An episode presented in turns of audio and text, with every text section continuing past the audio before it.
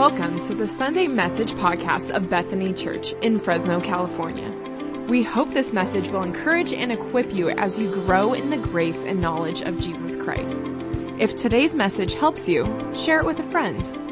If you would like to know more about the ministry of Bethany Church, please reach out on Facebook or at bethanychurchfresno.com.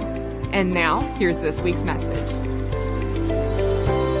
I'm excited to continue this morning in our message series called Lessons from the Trail.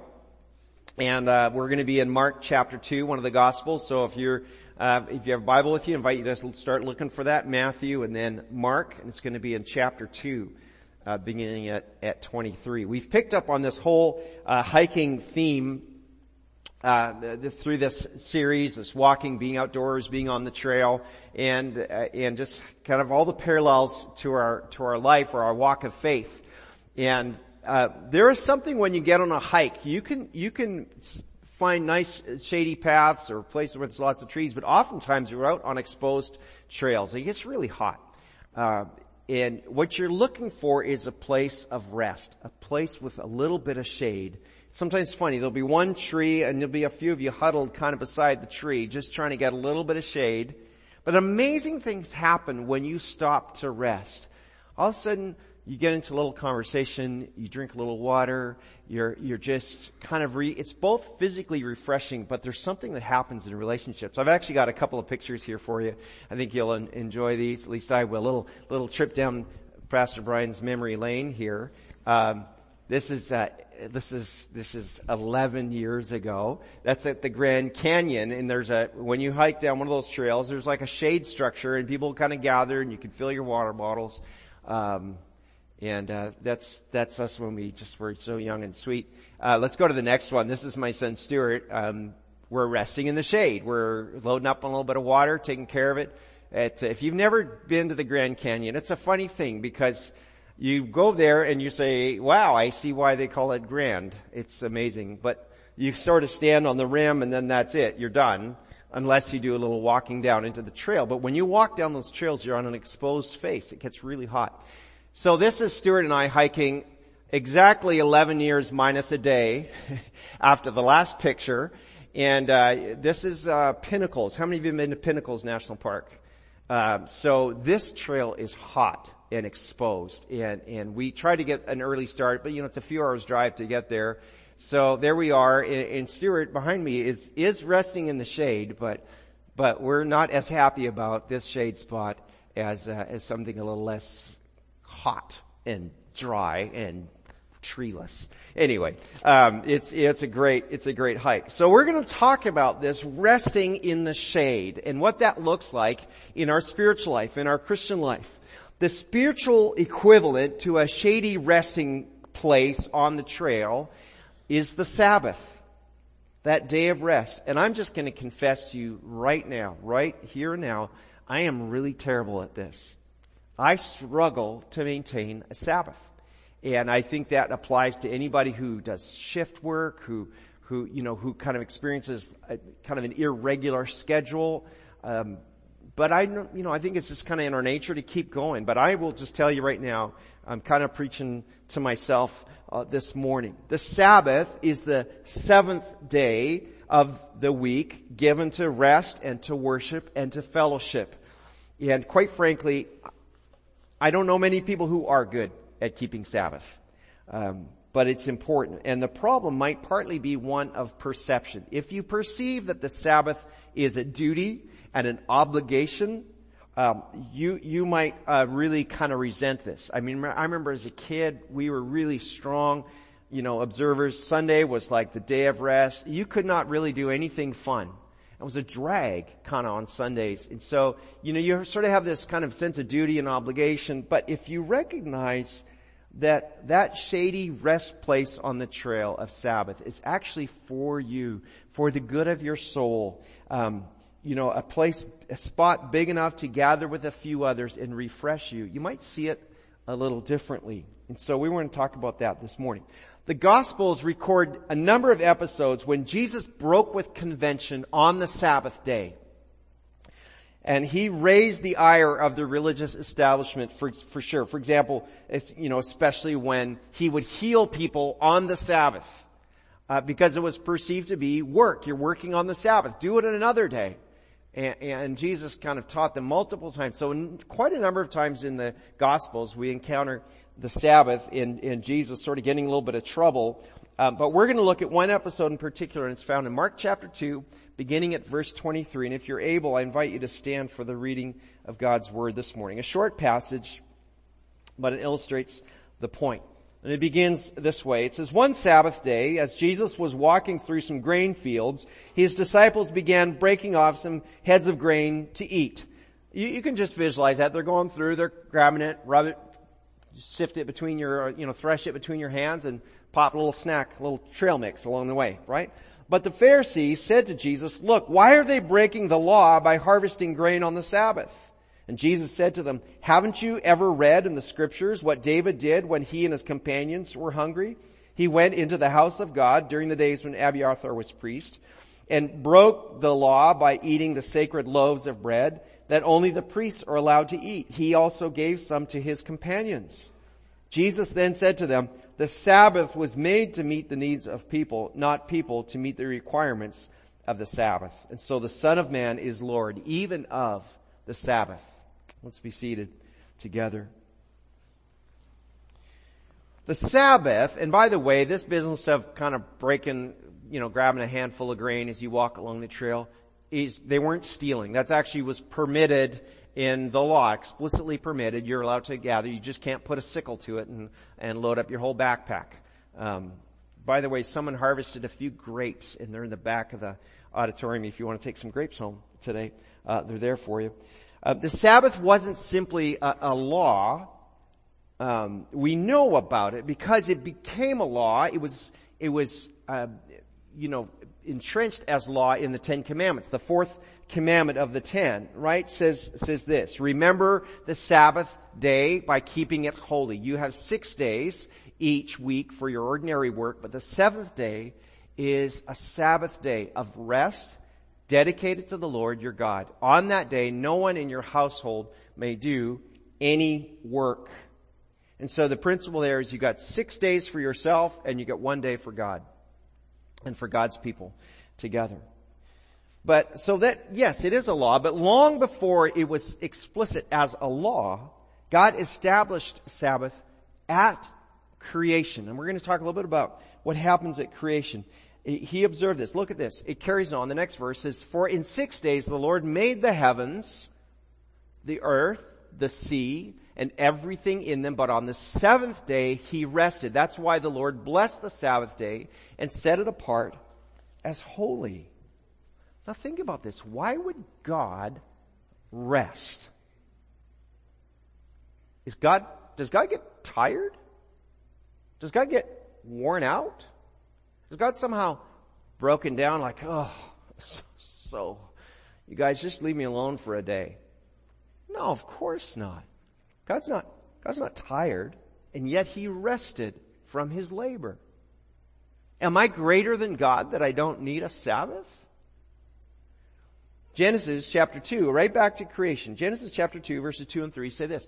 On the seventh day, God had finished His work of creation and so He rested from His work.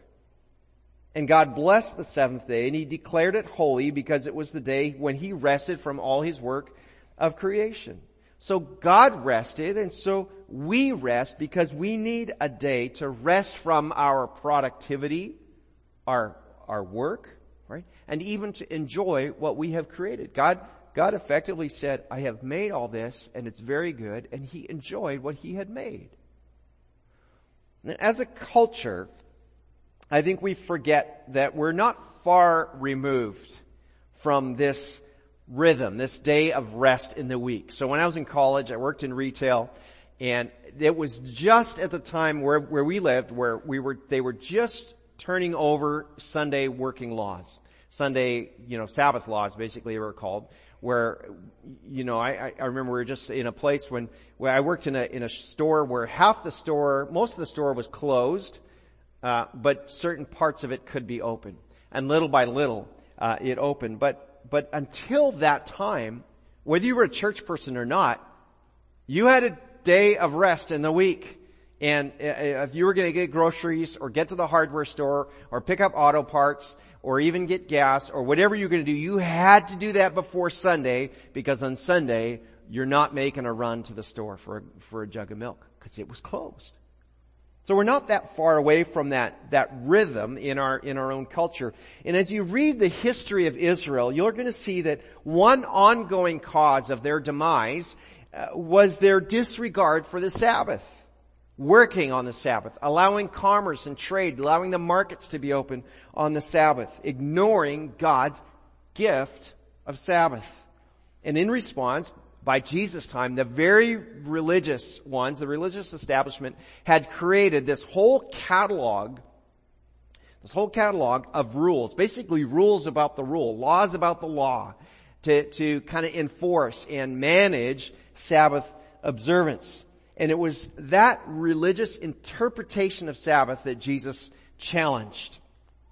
Now Sabbath, I've used this word gift, it is. It is a gift of God given to us in creation. So, not a law, or before it was a law, it was a principle that then was cemented into law. But it, it comes out of God's great love for us.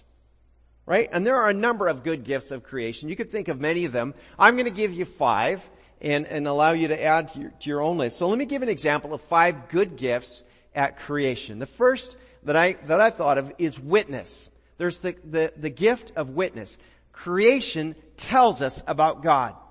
Psalm 19 says, the heavens declare his handiwork. The, the very stars worship God and speak of him. Their language goes, their speech goes out across languages through the whole earth. Psalm 19. Romans chapter 1 says that we are without excuse.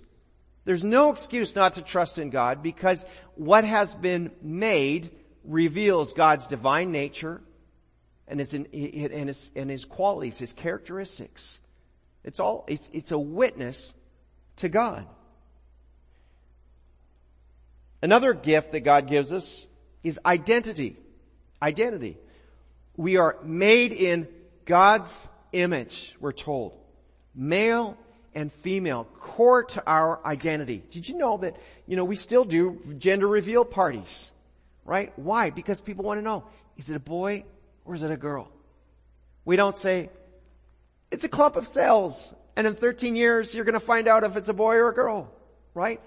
God designed it. God gave you that gift of your core identity. You're male or female, made in His image and the beauty that that is. Another gift that God gave us at creation is sexuality. And he, he created a man and a woman and He said, you're going to be a husband and a wife. And together you're going to create a family and, and, and within the bond of that relationship, you will get to express yourselves in the most intimate way. And, and not only that, you're going to live out your unique roles in marriage, what it means to be a man and what it means to be a woman and how that translates into the world, into the church, what it means to be a man and what it means to be a woman. Another gift that God gave us, and this is the one we're talking about today, is rest rest, the Sabbath that restores us, reconnects us to God, reconnects us to one another. These are the gifts of creation that God has given to us. Another one, you may not feel like this tomorrow morning, but the gift of work. God's gift of work, the fact that you are able to be creative and productive. The fact that you're able to, to, to provide for yourself or your family. To, to be to, to, to see things come to life. Witness, identity, sexuality, rest, work, all good things. And you could add many other gifts, right? Life itself is a gift of creation. The, the freedom, the, the free will to choose whether or not you're going to trust God, that's a gift of creation. Uh, you, you could look at, you know, relationships. Uh, with God, with God or with people, that's a gift of creation. You could go on, the, the variety that you see in, in the outdoors. That's a gift of creation. Taste buds. Did you know that's a gift of creation? God didn't have to give you taste buds, but He did. Like God thought of the little important, amazing, awesome things to give you joy and pleasure in your life. So, I'm just going to depart from this or pause on this for a moment because I want you to see what happens when we reject God, when we remove God from our structure, from our faith, from our life, from our world, when we instead descend, instead of a, a instead of a God-centered worldview, a biblical worldview, when we go into a, a human-driven worldview, a humanist, humanistic perspective, watch what happens just to those five gifts that I talked about in creation. What about witness? What happens in a humanistic worldview? It works against witness. Oh, there's no God. God didn't create everything. You just evolved. You're, you're just a random accident of the universe. You, you really don't have any meaning or purpose. We won't really miss you when you're gone. You're, you kind of don't have any value. There's God. Nah, there's no God. A humanistic worldview works against identity. Male, female, yeah, you choose. It's, it's interchangeable. It doesn't really matter. They're all the same. Boy, that kind of makes you feel sort of worthless, doesn't it? Sexuality. It works against that. Yeah, anything goes. Anybody you want to. Any age. Marriage, yeah, it's okay. It undermines everything that makes a society function. What about rest? It works against rest. There's no rhythm to your, to your week and to your life. You just keep moving and shopping and 24-7, you can just go. You can go to Walmart at 2 a.m. I've never been to a Walmart at 2 a.m. It's weird enough at 2 p.m.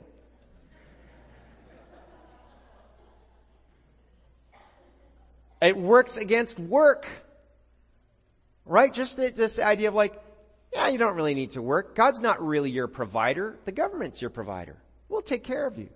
Do you understand how when you remove God, when you descend into a humanistic perspective, it undermines all of God's good gifts for you? God loves you. He's got good gifts. And so God created everything in six days, we're told. And on that sixth day, He created humans.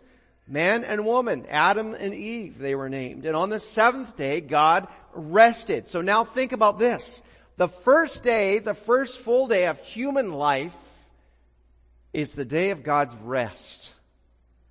And then from there we were given the responsibility to care for and to manage the earth. We were sent out to work, but doing so beginning in rest and relationship with God. I want you to see today is the beginning of your week, not the end of your week. Right? So God is so amazing. He's so good. He thought this all through for you. He had it all planned out. So let's come back to Jesus. In Mark chapter 2, we got Jesus and his disciples. They're in the wheat field. They're going around. They're accused now of working on the Sabbath, of not, not accused of stealing grain, but of harvesting grain on the Sabbath. This is getting into the petty details, isn't it? Last month, Becky and I celebrated our anniversary, uh, out of, uh, well actually out of state and, and at the hotel we were staying at, um, there happened to be a group of about 130 Jewish teens that were on a three week Western States tour. And I mean, they were just a really fun bunch of kids to watch. And on the Saturday, Sabbath, I was sitting and reading a book outside by the pool and, and one of these kids sat down and then a bunch more sat down and I am kind of spending a bunch of time with these Jewish kids. And, uh, you know, I, I always wanted to be a youth guy and it never really worked out. And so I'm just, I'm just having a great time with these guys. We're having a conversation and it started when I said, Hey, I'm just curious, um, how come none of you are in the pool today? I, a little naive, I suppose, on my part. They're all dressed nice. They all look good. And they said, well, it's the Sabbath. No bathing on the Sabbath. Oh. Okay, so none of you are on your cell phones. That's right. No devices on your Sabbath. No electronic devices. Can't use the light switch on a Sabbath. Can't press the elevator button on a Sabbath. Can't touch the thermostat on a Sabbath. Because that's work. You're, you're using a device an electronic device or a mechanical device for your life. And we talked about a number of the regulations around Sabbath and, and, and to be honest, They looked like they were having a good time. They, the, the one gal, she said, I, actually really love it that I don't get to use my phone today because he keeps me from being totally absorbed in it all the time. She's got that every week. It breaks that habit. And, and they're hanging out, they're talking, they're reading, they were having fun. I mean, they just became a really fun bunch of kids to be around. But the, the, the girl did say to me, she goes, I know it doesn't, a lot of this doesn't really make sense, but we do this to show our devotion to God. And that's a key, that's a key switch that Jesus is addressing. God's, Jesus is saying, look, I've given you the Sabbath for your benefit, not for my benefit. And so, that, that's, you know, uh, in the process of making it holy, sometimes the law becomes more important than the relationship. So, you think about Jesus and his followers on that day, that Sabbath, they're not doing nothing. I mean, they're not napping all day. Their, their life isn't on hold. They're, they're going somewhere. They're walking through. They're spending time together in a very life-giving way. And the, the, I would say the Sabbath really needs to include time with the Lord. And just because Jesus challenged the Pharisees, he was not denying the value, the worth, the necessity of Sabbath. He was just reorienting, reorienting their understanding of what it was and how it worked and why it mattered. So Sabbath for man, not man for the Sabbath. And you would think you would think that keeping a Sabbath should be the easiest thing in the world. I mean, who wouldn't want a day of rest and worship and a break from all your regular stuff? you, you, know, I, I, I would think, boy, this should be the most natural thing to us. But even though, and I believe it's built into our very bodies, even though we're built for this rhythm of work and rest, work six, rest one, we just don't naturally go there. I know I sure don't. I mean, I have a week where I was, I was here every single day this week. And, and like, just go, go, go, go, go, right? We stay busy or, or we stay lazy, but very few of us are intentional with that Sabbath. And that's the, that's the key thought here. It's about a day being intentional. And so I'm going to suggest four things that I think the Sabbath would protect, protect us from. You ready for this?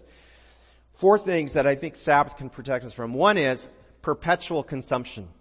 Perpetual consumption. To have a day where there's no commerce, uh, and instead to give that day to God and to enjoy one another, that's a very freeing experience. To have one day of not spending any money. It's, it, it, it, it breaks from this like, more and more, Amazon, Amazon, Walmart, whatever, grocery store, like, just go, go, go. So, whoo, all right. So perpetual consumption. Another thing I think it protects us from is the idolatry of work. The idolatry of work. What do I mean by that? Well, a rest from your regular work keeps you from making an idol of your work. So an idol is anything that we go to in place of God to satisfy our needs. And when God is the only one, but we need to know that God is the only one who can truly satisfy our needs. So your soul is replenished when God's in first place and Sabbath helps you do that. Sabbath helps you avoid the idolatry of work. Closely related to that, I think, um, Sabbath helps protect us from self-righteousness. Self-righteousness. See, worshiping God reminds me I can't save myself. No matter how hard I try, no matter what I do, no matter how good I am at what I do, I cannot save myself. I am not the, I'm not the Savior and never taking a Sabbath suggests that I am my own Savior. You know, it's kind of all on me. It's this big burden. I gotta save the world. I mean, it's a, it's very similar to the, to the principle of the tithe this biblical principle that we give a tenth of what we earn to the Lord. Why? Because we set apart that tithe that says, look God, everything is yours and by giving you a tenth of what I have, it reminds me, reminds my soul, reminds my heart that I trust in you, that I depend on you. I'm not my own savior. You are the provider. I'm not my own provider. You are. And, and the tithe does that. And so it's the same thing with Sabbath. Another thing that it protects us from, the fourth thing, is spiritual isolation. Protects us from spiritual isolation. Sabbath keeps me connected with God's people. After I'm finally done talking here, some of you are looking at your watches, I get it. Hang on, we're not, we got a little bit to go, right? You're gonna grab a coffee over there. You're gonna grab a lemonade. You're gonna talk to a few people. If you're a guest with us, if you're new here this morning, just don't, don't run out the door. If you're a regular, just pause and look for someone who, who just needs a, a, a hello and a, a kind of a friendly kind of moment together. We're gonna reconnect with God. We're gonna avoid being isolated for the next week. Sabbath helps us do that. So let's go back to Mark chapter 2 again. Mark chapter 2. Jesus drew a Bible parallel for the Pharisees. By the way, it's just always amazing to me how the Pharisees are always hanging around watching Jesus, trying to like, he lives in their head, doesn't he? Like he's, I mean, they're just like, they can't not think about Jesus as much as they despise him. And they're always looking for a, way to trip him up. The episode that Jesus refers to is found in 1 Samuel chapter 21. That, that what happened there is David, who's already been anointed as the next king after King Saul, David is on the run. Saul's trying to kill him. David goes to where the tabernacle is, the holy tent, the holy meeting place of God, and, and he gets there, and he and his companions there hungry, and, and, the, and David says to the priest, you got anything for us to eat? We are hungry. The drive-through was closed. You know, we, we, uh, we just, we couldn't get anything we need some, we need some food. And the priest says, you can have the showbread. Now the showbread were these 12 loaves that were laid out every week on the, on the, in, in the, in the tabernacle and they were meant to, uh, they were set apart as holy. It was sacred bread, bread. Only the priest could eat it. And it was a reminder that God is the provider, that, that, that God is the, you know, provides the living bread for us. And so it was like nobody touches that showbread. It's a, it was symbolic, but it also fed the priest. And the priest says, you can eat the showbread and your companions can too. And it's like, whoa, that's, that's violating how things are supposed to go. And yet Jesus is saying it's okay. It was necessary. There are times when it's necessary. It's not just a free for all like, yeah, we're all giving out the showbread now. No, it was a necessary moment. It, it shows that the law can flex when it's necessary for life. Right? It does not discard truth. It does not condone sinful behavior. It's a reminder that every law served a purpose. And in this case, demonstrating that showbread, demonstrating that God is our provider. He is the bread of life. And so Jesus speaks this remarkable challenge to the Pharisees. You see it in verse 25. Haven't you read the scriptures? Jesus says to them. I mean, to say to the Pharisees, haven't you read the scriptures? Be like saying to the, the Starbucks barista, haven't you heard of coffee? Right? That's, that's kind of the thing. Like, yes, they read the scriptures pretty much all day, every day. That's all they did practically. So what's happening there? Jesus kind of gives this take that what Jesus is, means is that we don't just read the Bible for knowledge and history and to be able to brag about how good we are interpreting it. We read it for life change, for life application, to impact our lives, to take what God is, is teaching us and put it into practice in our relationship with Him and with other people. So, what do we really do with this thing called Sabbath? We've already established it's hard for us to keep. Um, and so what do we do? If it's made for us and we're not made for it, how do we remember it? How do we keep it holy, sacred, set apart, honoring to God? How do we do this? Well, again, extending tons and tons of grace and lots of freedom to each other. You know, if you were to go to the Seventh day Adventist church, they would say the Sabbath is Saturday. That's the day we gather on. That's the day we worship on. And we, you know, they observe the Saturday Sabbath pretty religiously. I was going to say, no pun intended. Uh, in most of the evangelical church, we adopted Sunday as the day of gathering, the day of rest, the day of worship together. Again, we're not going to split hairs on that. Um, but here, here's the thing. Sabbath is not just a Jewish thing. It's not just a religious thing. It goes back to our creation DNA. And so some final thoughts. I'm going to give you three final thoughts on how do we keep the Sabbath? How do we keep the Sabbath? First thing I would say is this. Meet with the Lord. Just as the disciples were spending time with Jesus, going through those fields, meet with the Lord. At least one day a week ought to be in some way given to the Lord, in some fashion given to Him. You could be golfing right now. Look, there's a hundred of us here. You could be out golfing right now this morning. and enjoying creation, but you're here because you said, this is set apart for the Lord and for God's people. Right? So this is our walk through the wheat field right now. Second, take a break. Take a break. Take a break. You don't need to just work, work, work. And this is going to look different for you than it will for the person next to you. But as much as possible, set a day that is a departure from your regular work. And I'll let you define how that, how that pans out for you. Um, you know, for example, for me, for example, Fridays, I try to do no kind of church work because this is my full-time occupation. My best Sabbaths are the ones where I avoid technology and when I kind of avoid a lot of, you know, those regular things. Uh, have one day where it says, you know, I can just, what I have is enough. What I, what I have is enough for today. And that can be, again, tough for shift workers, tough for students. I get all that. And then one more thing, include others. Include others. Jesus was always with people on the Sabbath and he was usually serving them in some way. So let your Sabbath be a blessing through the community of God's people. I'm going to invite Christy and the worship team to, to, to bring us kind of a special song. But listen, I, the whole leading where this kind of leads into, and, and you just think about the difference between the Pharisees and the disciples.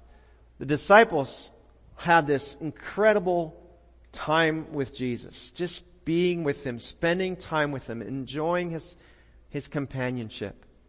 The Pharisees could have done that too. But instead they were looking at the laws, looking at the rules.